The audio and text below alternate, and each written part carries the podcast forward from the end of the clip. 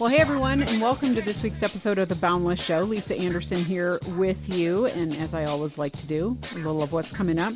For our inbox, we have a guy who really liked a girl in high school, but she turned him down for a date. Well, it's been years since then, and he is wondering is now the time to maybe circle back and see if something could transpire? Um, he's asking for some advice, so I'm going to weigh in on that. And then for our culture segment, author and pastor Carey Nieuwhof is back with us to share about a new book that he has written titled At Your Best. This is going to be part one of our conversation where he's going to discuss things like why many people resent their careers, offer some ideas for managing your time, as well as eliminating distractions. So stay tuned. Well, time for our roundtable. And uh, we thought it would be fun, especially, you know, we're in a new year here, and a lot of people are like, how is this year going to be different than the last? And we thought it'd be fun to talk about serving in our communities. And lest you think that this is just going to be 20 minutes about badgering you into volunteering for something. I mean, maybe it will be. Who knows? I don't know what my panel will, will talk about. But anyway, no, what we want to do is get creative in what it means to actually have a presence right where you are and be an influencer, um, really for the sake of the gospel in so many ways, in loving people and in really representing Christ in your community and beyond. And so I have got Paige and Ashley and Doug here. Hey, y'all. Hello. Hey, Lisa. Good to have you. Okay, well, let's start out by just talking. This is so interesting that we're doing this conversation now because I just finished a book uh, titled The Insider that's really about you know how God has put us places for a reason and given us opportunities for a reason. And it's not I feel like we often overextend ourselves of like what do I need to be trained in or go out and do or be like, go, you know, talk to people that I would never otherwise talk to. And we just make it like so difficult rather than looking around us and saying, what are kind of some things that I'm good at and excited about and what's right in my community where I am that is kind of a good fit for me. And so I know you all are involved in a number of different ways and have been in the past, are now. And so we want to kind of get some great ideas from you for this. So, um, let's start by just talking generally, so so people know the frame of reference of where your experience is. Um, let's start with you, Doug. Talk about just where you're having the opportunity to plug in to uh, the community that you live in right now, and and kind of how long you've been doing that.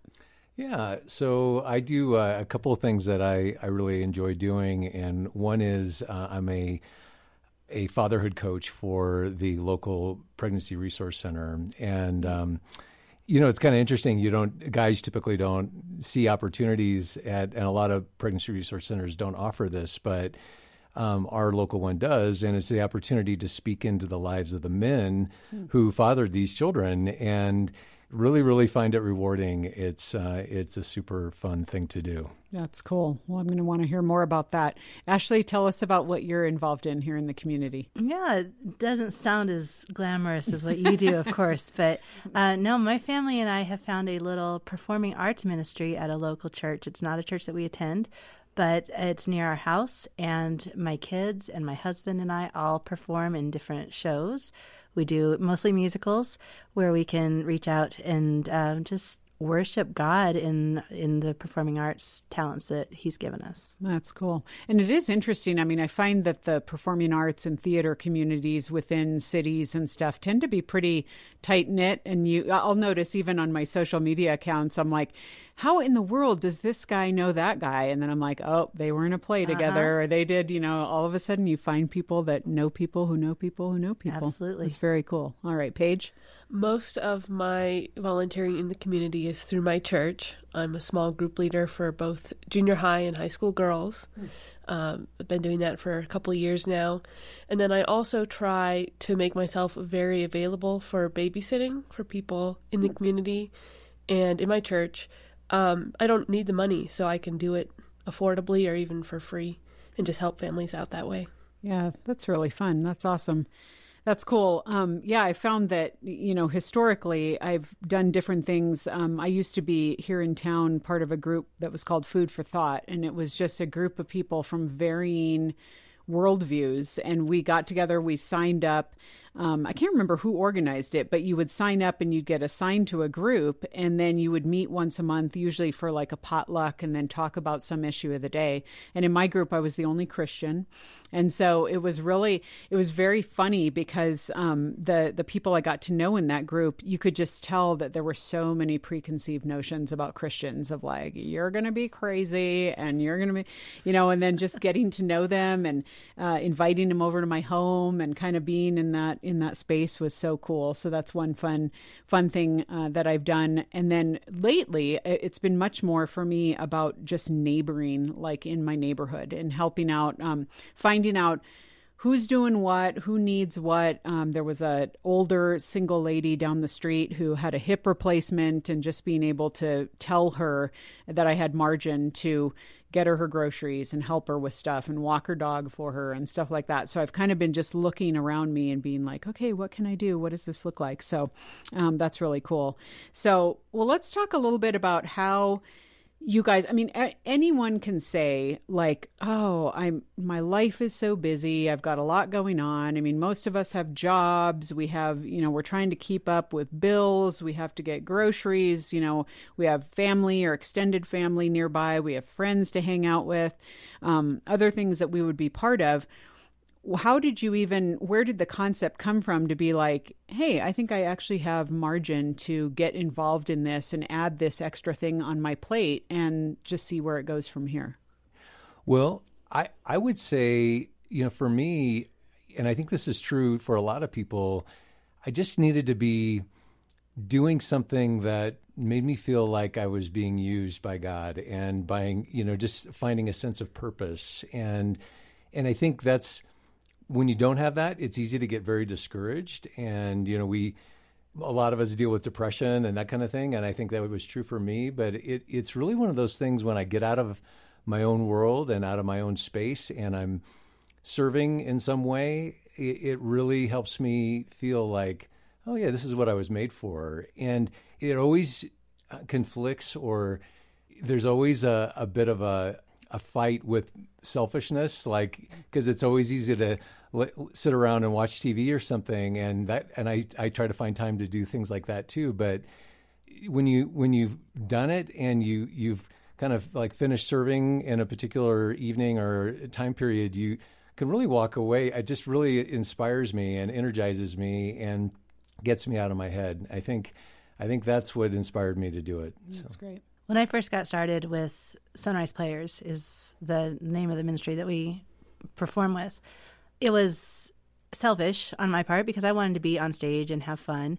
And then um, it took time away from my family. But then we learned that my kids could get involved, and it became more like I mean, it just was a family for us to join, a community. And yes, in within the troupe itself, we have each other. But then when we're reaching out to the audience and we're performing and we're sharing our gifts, it's awesome. And my kids get to be part of that. And I, I being at the rehearsals three nights a week, you know, that's given us time where we can be together and we could sit in the pews and do homework when we're not on stage. And we just have that bonding time and that relationship. It's awesome. Yeah, I feel like with a lot of relational ministries, gifting isn't as important as heart for it. So I think just looking around at what you're already involved in, what you already clearly enjoy doing, and then finding ways to serve there is a good way to get started. Because um, there's you know a million organizations that would love your time and they're most of them are doing great things but that doesn't mean that you're going to be invested in their mission. Mm-hmm. so yeah, just finding a place you can get involved in and really be on board with what they're trying to do. Yeah. And i think it's so great when you find somewhere that one, you know, uses your giftings, but two, you know, to Ashley's point, you just really enjoy because then you mm-hmm. enjoy hanging out with those people. You enjoy serving in that capacity. Um, you know, it's very funny. I mean, I talk a lot here on the show about how just oldsters are my jam. I just love old people. I love hanging out with them. I find my neighbors that are older that might need help. I love talking to them. But I, you know, I feel like there was a season in my life where I felt shoehorned into you know, everyone was like, "Oh yeah, you're single and younger, so you better do kids ministry." And I would just be like, "No," uh. you know, or I'd like make. And haven't you ever been in one of those scenarios where you feel like you've tried something and you're like, "This just is not a fit." I mean, I used to do things because like my friends were volunteering there or whatever, and then I would just feel like, "No, I don't want to go," or whatever. And it's so great when you finally find something that you get excited about and you realize like this is something that I really can contribute to and I really enjoy it as well. I mean, I don't know, has anyone had that experience of maybe trial and error in figuring out kind of where your niche is? Oh, yeah, definitely. Definitely. Going back to your previous point, I think God makes the margin when you find something mm-hmm. that you're really passionate about and you want to be part of. Mm-hmm. So I, I, think that would help a lot. Trial by fire, definitely. Um, my husband was a pastor and when I first met him, and of course we were involved in kids ministry because I had the only kids in the church, uh-huh. and I was in that same boat. It just was not my cup of tea, mm-hmm. and I love my kids, but mm-hmm. yeah, it was not fun. So just not other people's kids. Exactly. Yeah. no, that's good. Yeah. I had a situation I thought would be trial and error, and then just turned out to be great. When I started youth ministry, I did not think it was for me, hmm. um, but now I love it. I love the girls I work with, and I think over time I realized, you know, the same concerns I had about them taking me seriously or them, um, I guess, respecting the input I had in their lives. That's all the same concerns they have about me. And so, mm-hmm. just as I began to do that ministry, all of the trials I thought were going to happen disappeared, and I found out that I actually loved it. Mm-hmm. Yeah, for me, I, I used to do something very similar working in um, a facility with incarcerated bo- youth mm. and boys. And I did that for two years. And it was just so hard for me. Some people are so gifted at that mm. and they just thrive in that environment. And I, I, I, really, I couldn't, I just couldn't keep doing it. And that's when I moved over to the Pregnancy Resource Center. But yeah, just very similar situations. Um, people that have made poor choices and need to be mentored, but just a very you know very different for me, and one one I was able to really thrive in. So that's cool. Yeah. You know, it's so interesting because I think, again, this gets back to us putting so much um, weight on having to do something big or having to do something super spiritual, you know, when really it's all about like relationship building. Because once people get to know you, I mean, and I think that's why, you know, if we think of traditionally where so many of us think ministry has to happen, we think like we have to get people into a church and then build up all these programs in the church. And it's like, what you know you think of the average person especially like on a sunday morning what which one of your neighbors is going to get out of bed kind of dress up because they're going to be nervous about like how do people dress and what does this look like and whatever and go sit with you in a church service like singing songs they don't know doing stuff they don't understand and whatever. Whereas when you kind of go at it relationally uh, on their turf often you know and in Paige's case like small groups you know like giving just girls an ear to be like hey you know maybe you can't talk to your parents but you can talk to me. Maybe we can just talk about about life, tell me about school, tell me about, you know, and then obviously going elsewhere and meeting meeting needs like Doug does, um, right in a in a particular crisis point for couples or whatever, or in the context of fun, you know, for Ashley of doing something fun and being there. I mean, I thought. Um, you know, for example, like some of the, and I would love for you guys to help me kind of brainstorm some other creative ways that people can serve in their communities, um, think through opportunities, get to know people. Um, one thing I was thinking of was just even in my neighborhood, we kind of have this like social committee, you know, and, and I'm a pretty social person. So I've, uh, in fact, one way I, I did this recently over the summer, I might have shared this on the show already, but we did this thing called Sips at Sunset. And it was usually a gathering at someone's house, and you'd bring like a drink or whatever, and then you just talk. And I just started using the time to like start asking people questions. And I'm like, because I noticed everyone was being super surfacey. So I'm like, okay, here's a question I have for everyone. Let's go around and answer it, you know, and I have a neighbor that is still talking about that to this day. I mean, just that she just can't believe that I came up with these questions and whatever. And that's just something I would do. I mean, I like host a show, people. Um, anyway, so it's just fun to just say, you know, I actually really want to get to know you, or let's do this together. Let's be on this social committee together, or I don't know, any other creative ideas that you would have for people about ways to kind of get involved in, in your community?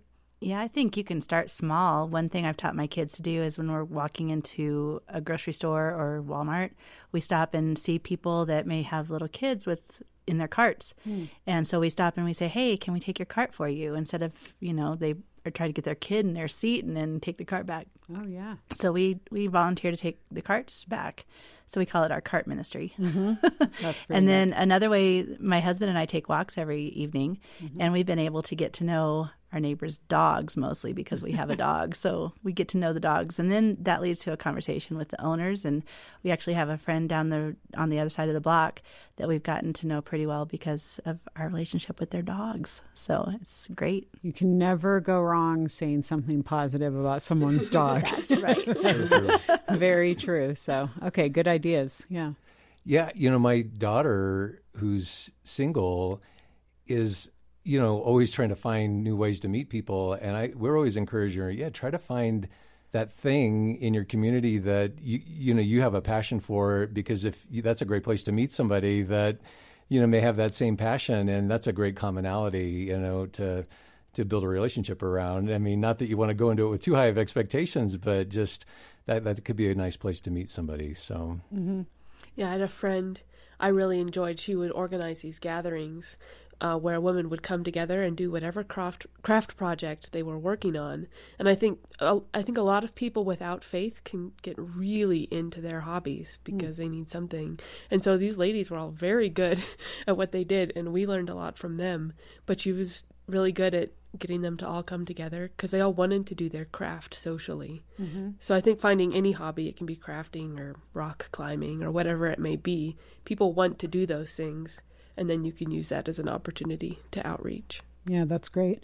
My um, one of my good friends, Kim, she and her husband are part of what's called Colorado Mountain Club, and it's people that are like legit hikers, climbers, whatever. So I would not be part of this club. This isn't for like let's do the four mile trail out by.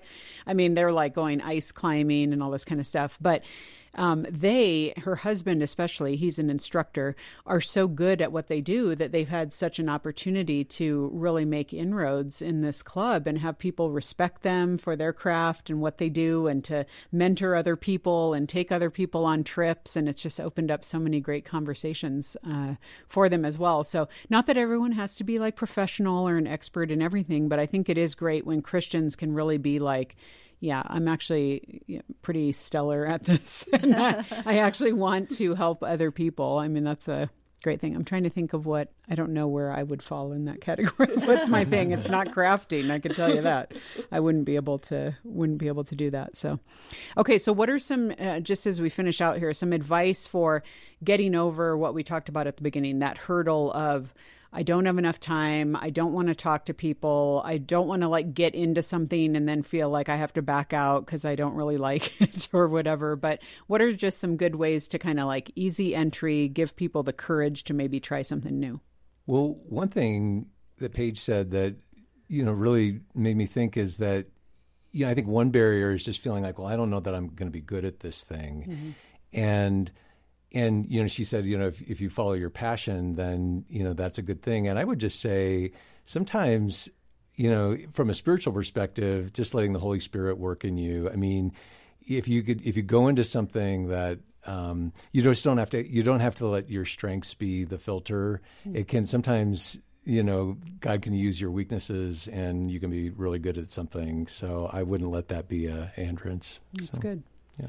I would say start with a friend or family member because that's a shared experience that you'll have and it'll be something you can talk about and it'll be great. Yeah, that is good. Good point. You know, strength in numbers on that. Absolutely. that. Yeah.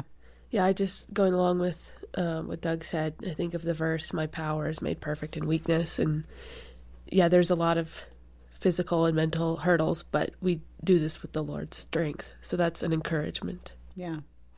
I think also too, and I mean we've already said this because of your examples, but just finding something that you're into. Like the, you know, another friend of mine loves thrift store shopping. And she just is like, oh, she can find deals. She loves it, blah, blah, blah.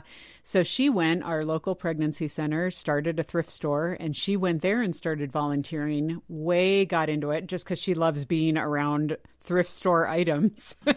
so she was super excited about that. Well, then, in addition to loving thrift stores, she's also super organized and super controlling. So she's like, oh, yeah, now I'm going to get involved here and start bringing some order to this chaos. And so she just found her thing, one of her jams, you know, and she's like, oh, she just loves it. And just seeing, you know, a table that's all clear or stuff that's tagged perfectly and color coded and stuff like that. And I mean, just conversations with people that she's had, she found out that she really loved it when she thought, you know, her first thought was like, I'm just going to go and shop there, you know, because I love thrifting. And then it became like, oh no, okay, now I'm going to jump in and, and start contributing and controlling. You know who you are, my friend. Okay.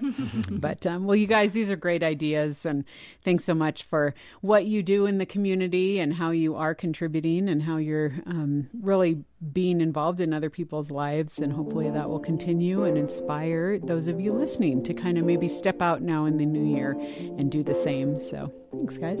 Thank you. Thank you. California driving had to get out. Distance got me wondering where you are right now. One way conversations got me worn down.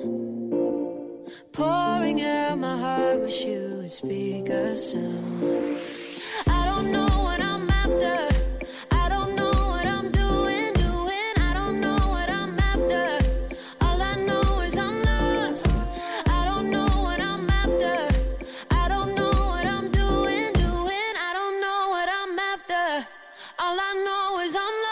Without your love.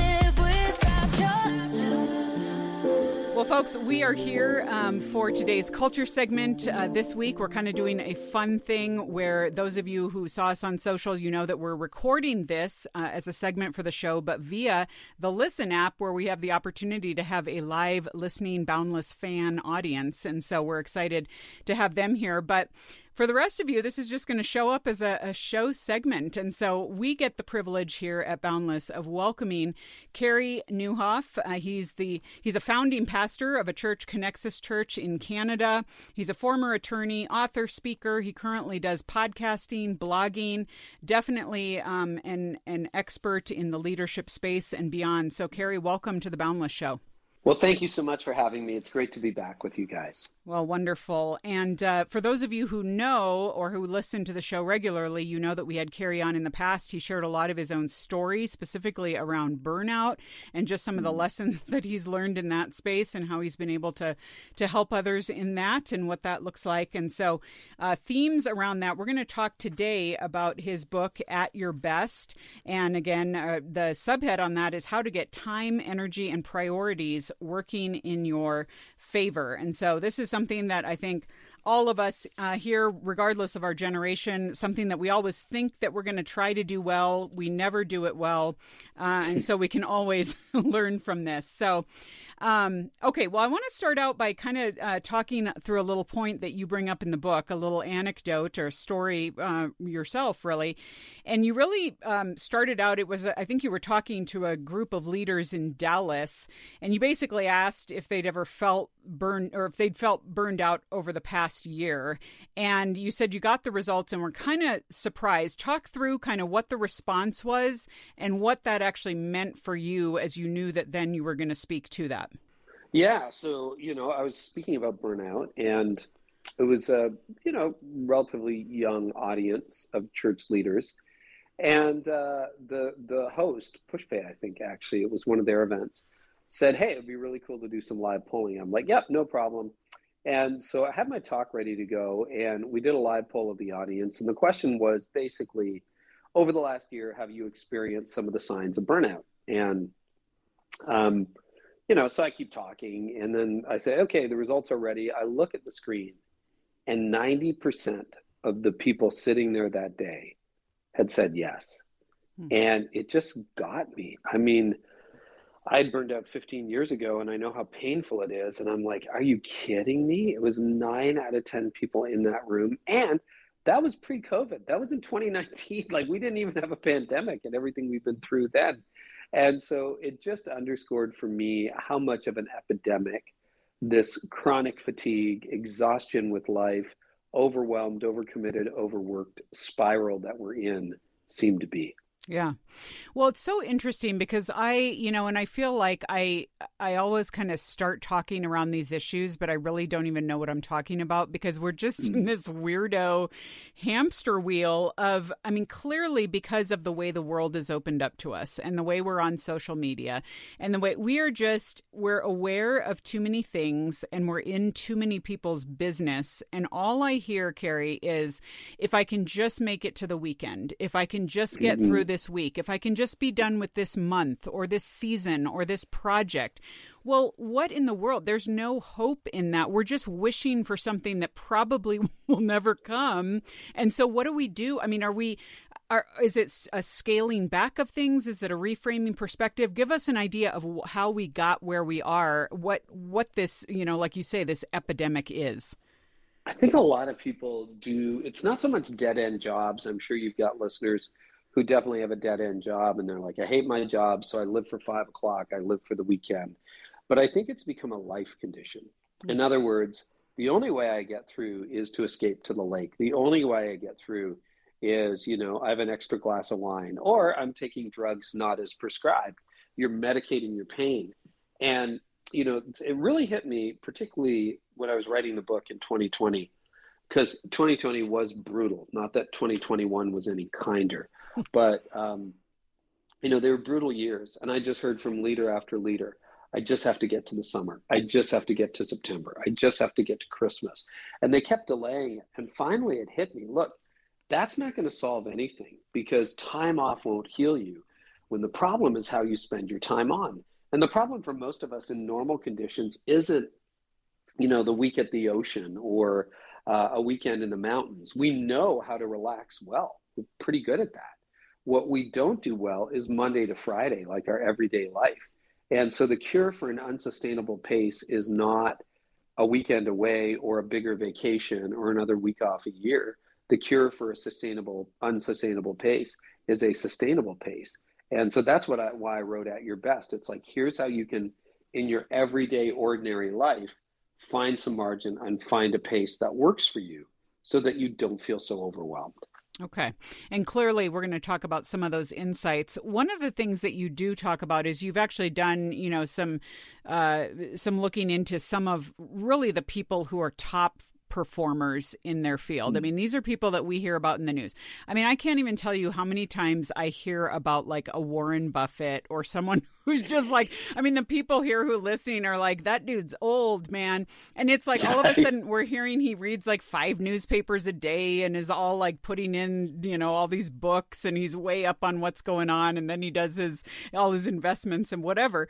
And it just seems like this guy's just a workhorse. So, what are some of the qualities that you've seen among top performers, people who just seem to have figured this out when you would think that of all people, they would just be slain. I mean, they would be pulled in every direction, but somehow they're making it happen. What are some of the key insights there?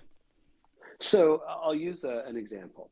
Uh, Richard Branson, never met him, would love to interview him for my podcast. Yeah. But I've had friends who have been to Necker Island. So he lives on Necker Island. So my understanding is Virgin M- Enterprises is about 400 different companies.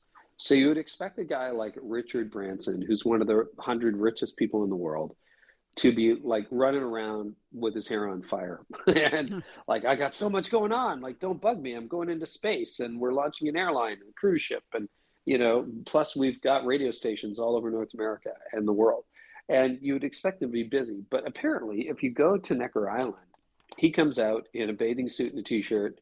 He's like, "Hey, how's it going, Lisa? Really good to see you. You want to come in? You want to put your feet up? Like, uh, I want to head out on a jet ski. Like, what do you want to do?" He is just so relaxed and so chill, and he's running 400 companies.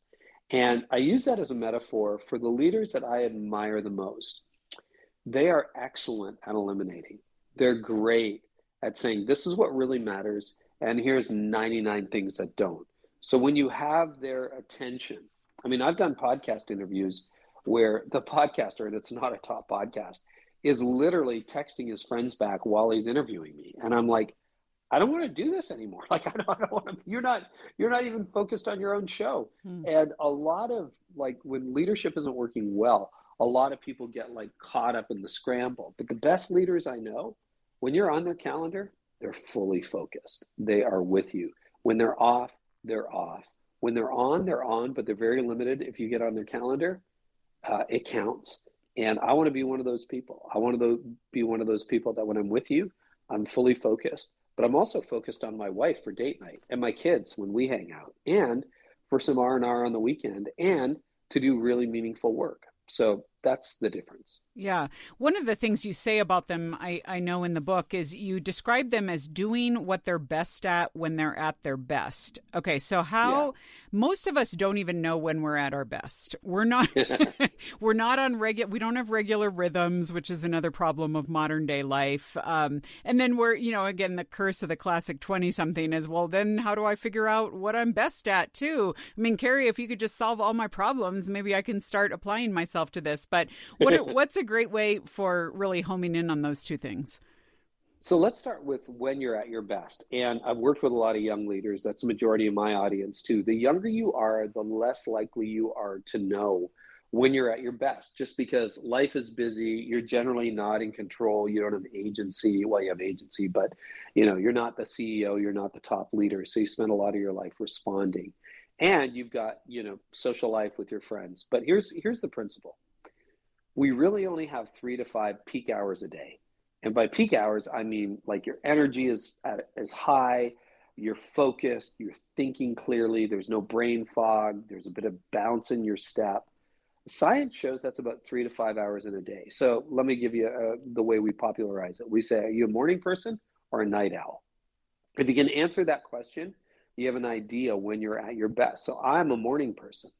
Um, maybe some of your listeners are night owls. Actually, the stats would say most people peak in the middle of the day, let's say 10 till 2 or 1 till 5. Um, but regardless, you've got this limited window where you're really at your best. I call that your green zone because, you know, everything's green. It's green light go. And um, the key is to do what you're best at when you're at your best. So that's how you get exponential returns. What are you best at? Well, again, when I was young in my 20s, I was like, oh, I'm great at everything. And now that I'm in my 50s, I'm like, actually, I stink at most things. what am I? I'm really a communicator. That's what I've realized. It took me a while to figure out. So, you know, that is a thing that moves the needle when I led a church, when I'm leading my company now. So if I can use my green zone when I'm at my best to do what I'm at, um, you know, do what I'm best at, that's when I really start to see exponential results. Because when I'm producing great content, when I'm clear headed, all those things, that's when things start start to soar. And when I'm not, when I let it slide and that time gets squandered, or I waste it, or I spend it at a breakfast meeting that wasn't very strategic, or I'm in random meetings that don't matter, all my most important work that really moves the needle doesn't get done. And I try to do it when I'm exhausted in my red zone, or you know, in the evening when I'm supposed to be home. And so that creates all the, the chaos. So the key is to put the two together, figure out when you're at your best, morning, noon, or night. You got three to five peak hours. What are you best at? What really moves the needle? And then marry those two. Protect your green zone so you can do what you're best at when you're at your best. Yeah, great point. Okay, so in light of that, um, because you're talking, you know, morning, noon, night, figuring all this stuff out, I, you know, it has been said that there are 24 hours in the day. I would love to say that I only have 20 hours um, because I feel that my life is just so much crazier, you know, than everyone around me, Carey. So you got to help me figure this out. Yeah. You actually talk about this myth about us blaming time, not having enough time. And you actually address in the book two very important mental shifts for how we approach time. I need you to talk those through with us. Yeah, well, thank you for reading the book in detail. I really appreciate it, Lisa. It shows, or you got great researchers. Um, yeah, so I used the excuse all through my 20s and 30s, and you hear it every day around you. It's like, sorry, I just don't have the time. Don't have the time to do this interview. Don't. I wanted to write a book all through my 30s, and you know what I told myself? I don't have the time for that. And one day it hit me. It's like every person gets the same amount of time every day. You have 24 hours. I have 24 hours. Richard Branson has 24 hours. Everybody has 24 hours in a day. So it's not that I don't have the time. I, I, I about 15 years ago, coming out of burnout, I'm like, you can't get away with this anymore. You have to stop saying you don't have the time. Because think about how it happens with family or at work. It's like your boss says, Did you get the report done? It's like, I didn't have the time to do it. It's like, whoa, stop. You actually had the time. Here's the trick admit to yourself that you didn't make it. You know, how does it feel if you say to your boss, I don't have the time? That's an abdication of responsibility. And it's not true, it's a lie. Um, if you say to your boss, Boss, I didn't make the time, first of all, everybody winces. Secondly, you're like, Am I going to get fired? And the answer is long term, if you keep missing deadlines, you will. So you might as well just bump it up and deal with it. And so what I would do is, you know, when you're running behind on a project, a paper, or whatever, you say, you know, I have the time to do this. And so start admitting that you didn't make it. And the same goes with language, like, for example, when people say, I didn't get a chance to, it's like, yes, you did. You had a chance, you didn't take it. And when I got ruthlessly honest with myself, guess what? When I started, when I made that change, I hadn't published a book in 40 years. Well, I've published five in the last 11 years. So guess what? I had the time to write a book. Now I just took it. Hmm. Cool. Well, now you also say uh, one of the myths in that, you know, and this could be part of your mental shift number two, the idea of, you know, because we talk a lot, especially among millennials and Gen Z, about the idea of following our passion. Um, but then we also talk about work life balance. And you kind of have something to say specifically about passion versus balance. What, what would you say to the person who's just like, well, I need to find more balance in my life, but maybe they're just saying that because they don't know what else to say? Give it up. Give it up. You'll never find balance. Like, Okay. just stop. And the balance people I know, see if this isn't true in, in people's lives, but for me, the balance people I know, I don't want to emulate. Um, a lot of balance these days seems to be a retreat, not an advance. I'm going to work a little bit less. I'm going to do less of this. I'm going to do less of that. It's like, wait, wait, wait. I don't want my my life to be a retreat. I want it to be an advance. I want to make an impact. I want to make a difference. And I know a lot of young adults do. And so that's why years ago I just gave up after putting it on New Year's lists every year. It's like I'm not doing balance anymore because what I realized is balance people don't change the world, passionate people do. Hmm. And I realized almost everybody I admire is passionate. And that, that doesn't have to be famous people. It can be think about your high school coach who was just so passionate about volleyball or football, or you know, a teacher who is really, really passionate and built into you. Or you've got a relative, an uncle who just really has always had your back and is passionate about building into to you as as a person. And I'm like, you know, I want to be passionate in my writing, passionate in my communication, passionate in my leadership, but also a passionate dad and a passionate husband. And so uh, it was John Wesley who said, Light yourself on fire with passion, and people will come from miles to watch you burn. There's a lot of truth to that. So I gave up on balance a long time ago. I think balance is a myth, it's a joke, it's not worth pursuing. The few things I allow on my calendar, I want to be passionate about. I want to be fully present. So you got to eliminate a lot. But if it makes it into your life, if it makes it onto your calendar, go for it. Yeah. Well, we are clearly um, in the next segment going to get to, um, or when we do our Q and A with you, we're going to get to a few other questions. But I cannot leave um, this segment without talking about distractions because, again, partially why, and I'm going to tell on myself here, why I claim I don't have enough time in the day is because I'm really just frittering away a lot of time with a lot of things. And I can identify some of my problems. What I can't do is figure out how to go after them. And so I want, uh, I want you to give us a little bit of a primer on distraction, why we are finding ourselves so distracted, and why we allow ourselves to kind of worship at the altar of distraction because I find that it's just like it's it it is very easy for it to um to control me. It is very easy, and it's easier than it was 20 years ago because now we have devices Mm-hmm. that interrupt us depending on your settings all the time. And uh, I, I probably have ADD. I've never been officially diagnosed, so focus has always been an issue for me. But I would echo what Cal Newport says that um, what is really scarce right now is deep work, the ability to think deeply, to focus, to produce really quality work. And he believes it'll be a superpower, and I agree. Hmm. And so what I have have you know kind of realized is I'm responsible for my own ability to focus. So think about technology. Technology is not bad. I have all the latest devices. I have an iPhone 13, brand new MacBook Pro 14 inch with that crazy M1 Max chip in it. Like I, I I'm not a luddite, but the first thing I did when I opened up my MacBook for the first time a few weeks ago is I shut off all notifications because we live in the attention economy and people make money by interrupting you all day long. Do you really need to know that, you know, on your notifications that 200 people like your Instagram photo? You'll you'll probably live without knowing that. Do you need to know this very second that there's breaking news because a sewer main burst in a town, you know, five states over? Who who cares? I mean, your house didn't get flooded. And so uh, what I've done is just shut all that stuff off. And then in my green zone, my job is to spend three to four very dedicated hours working on key projects. And that's when you move the needle. So, and you know, it, it was funny. I had I had an event in my backyard this year, and I had some great leaders around, but we're sitting around the fire, and half of them were on their phones. And it wasn't fully my event, but I really wanted to say, guys, like, put your phones away. We're sitting around a campfire, talking, connecting. Like, let's pay attention. And uh, I was the worst at that, by the way. 15 years ago, I had a BlackBerry, and um, you know, one of the first smart devices before the iPhone came out.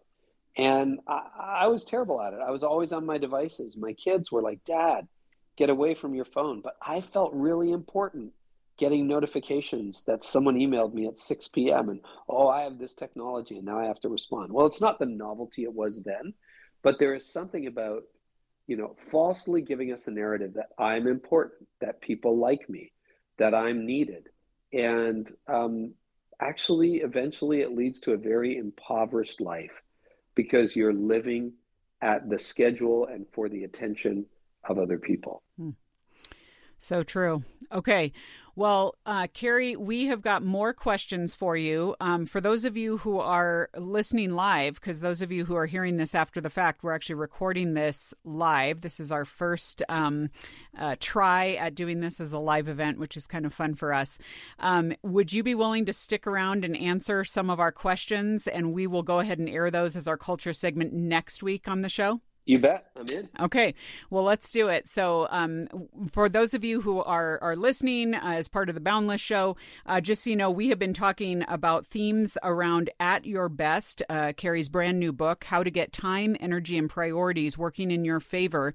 We want to make this book available to you for a gift of any amount to Boundless. If you go to boundless.org, you can just search for seven two nine. That's this week's episode. Go ahead and uh, click on the book cover there. You'll t- it'll take you to boundless. Give a gift literally anything you can afford whatever. A gift of any amount. We want to send you uh, Carey's book as our thank you to you so you can make that happen right now. Um, carrie thank you so much. We're looking forward to talking to you next week where uh, we answer listener questions and we get down into the nitty gritty. So thanks so much. Thank you. Thanks for having me.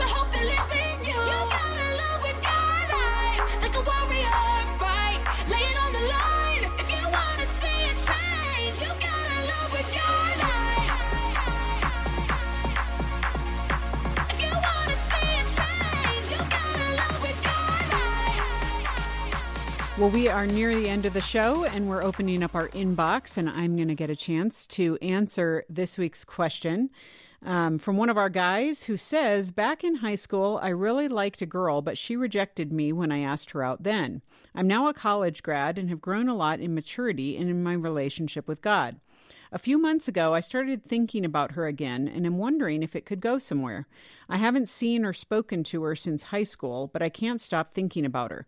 I don't want to deceive myself with false hope or be distracted from what God has in front of me right now, but I am wondering if I should reach out and see if there's a chance we could date, especially now that my faith has grown so much.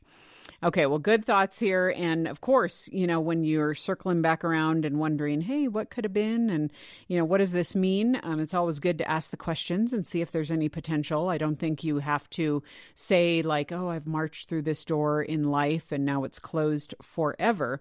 Um, that said, I think there are a few questions to keep in mind here as you're ready to approach this. And the first one is um, Is there sufficient availability in this situation? So you didn't say like how far away she lives or have you taught, you know, have, is she completely out of your sphere now? Would this be literally like digging back in the past? So, what's the availability of this person and uh, proximity to your own life at this point? Secondly, is there sufficient opportunity to ask this person out at this point or even explore the possibility of this with where you are now? And then finally, is there sufficient reason to pursue this right now?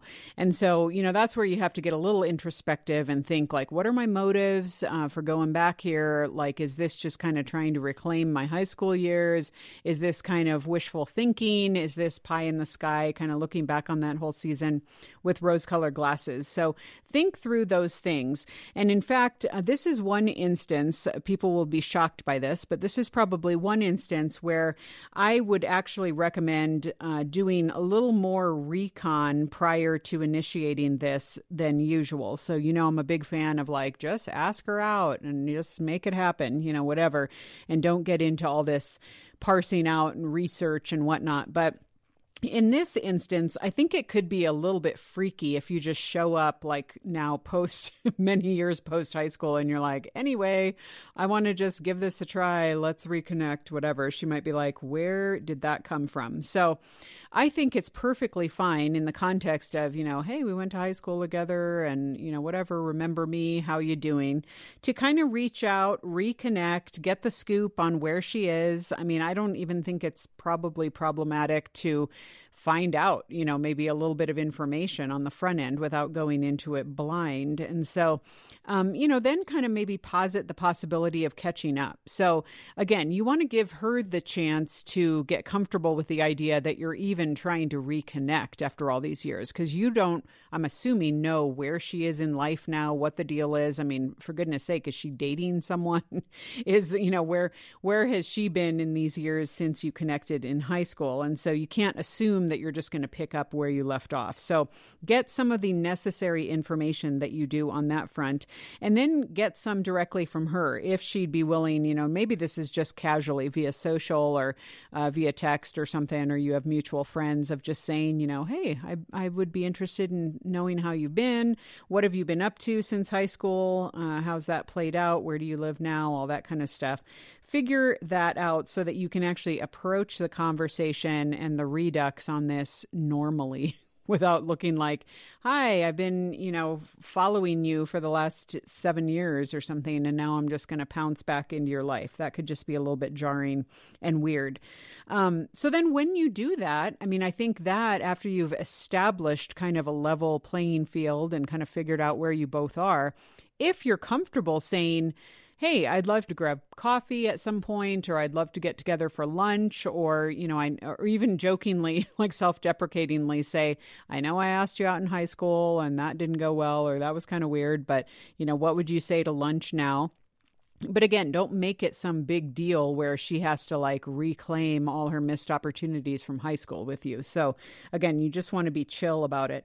And ultimately, you have to be willing to hold it loosely. So, don't put all your eggs in this basket. People change, circumstances change. You know, you don't know that she's even the same person that you knew in high school. And so, definitely bathe the whole situation in a lot of prayer and be willing to trust God with the outcome because again this is not your you're not going to live or die on this. Um, this is just an opportunity that you want to explore. Be comfortable doing that, but ultimately um, be willing to let it go as well if it's just not really going to go anywhere. So, hopefully, that'll give you a little bit of uh, guidance as far as how to take next steps in this direction. Again, you're just honoring her as a sister in Christ. Hopefully, she is a, a believer if that's what you know and that's what you remember. Uh, of course, all of those things come into play as well, but uh, just have fun with it. Again, find out what you can find out and see if it goes anywhere. And if it doesn't, be totally okay with that because, again, it doesn't need to. Um, you never know where things might go or what God has for you in the future.